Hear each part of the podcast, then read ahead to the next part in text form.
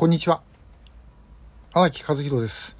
えー、ご質問の中であの他の国北朝鮮以外の国も拉致をやってるんですかっていう質問があのありましたでですねえー、これはあの実は国連の言い方で言うと強制的失踪と言いますけどもこういう事例は実はあのかなり世界中にあるんですね。えー、そういう意味ではあの別に北朝鮮だけではないんです。ただし北朝鮮が特殊なのは工作機関の人間があの他国に入って、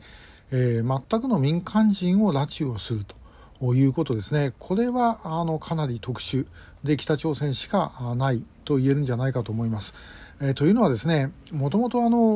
例えば要人の拉致っていうのはあまあ頭に当然こう浮かびますよね。なんか人を連れていかなきゃいけない。ってなった時には当然その連れていく価値のある人間を連れていく、まあ、特別な情報を持ってるとか、まあ、特別なですね、えー、秘密を知ってるとかあの、まあ、そういうような人を持っていくと。いうことっていうのはあり得ることですねあるいはその政治的にものすごい影響力のある人間を、えー、連れてきちゃうと、まあ、かつてあのアメリカなんかあの結構やったりしてますけどもそういうことはあるんですがしかし全くの民間人をですね、えー、連れていく中学校1年生の女の子をですね連れていくとかですねえそういうようなケースというのはあの他ではおそらくないだろうと思います。でこれは普通考えれば全くあのその収支が合わない、えー、コストパフォーマンスが悪すぎるということでもあるんですね。で、えー、民間人を連れて行ってどうするのか。これもいろんなあの説もあるし一つ二つの目的ではありません。あのともかく技術者で使おうとした場合もあるしあるいは拉致をした人間に結婚させようとした場合もあるし北朝鮮の工作員にしようとしたケース。でそれができなかったんで工作員の教育係にしようとしたケースとかまあさまざまなケースはあるんです。あるんですけれどもえー、いずれにしてもものすごい連れ拉致をするために手間かかりますよね。工作船運用してですねそして、えー、入り込むあの、まあ、作戦部、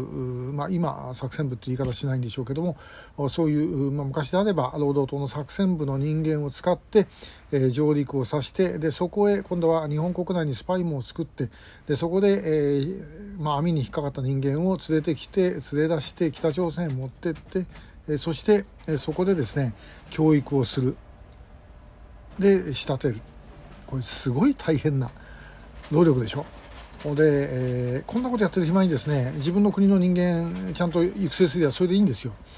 だけどもそれをしないでやったというのはこれも何度も言ってますが北朝鮮という国にとって、えー、人を連れてくるっていうのはこっちが普通。連れてこないで自分たちで地道に要請するっていうのは異常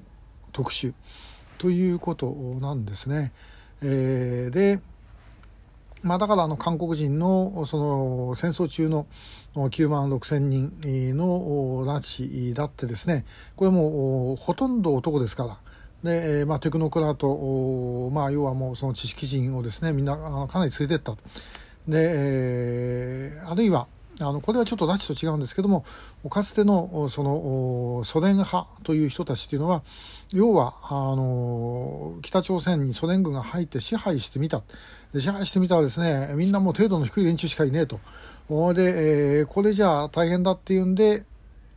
ソ連国民になっていたあのカレーツって言いますけどもコリアンをですねもうあの共産党の地方の幹部やなんかなってた人を持ってきてでそこで北朝鮮の法体系とか作らせる。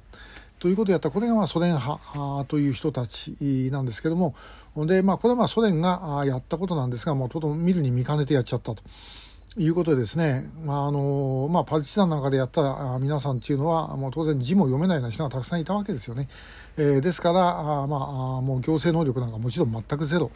だったということで、えー、もうでそれがずっともうそのもう習い性になっちゃった。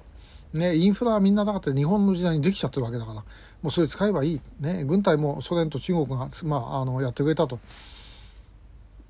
あとは足んないものはみんな外から持ってくれいいやというのが北朝鮮という国です。えー、北朝鮮の拉致の特殊性という意味で言うと、まあ、そういうところにあるのではないだろうかなというふうに思います。えー、今日もありがとうございました。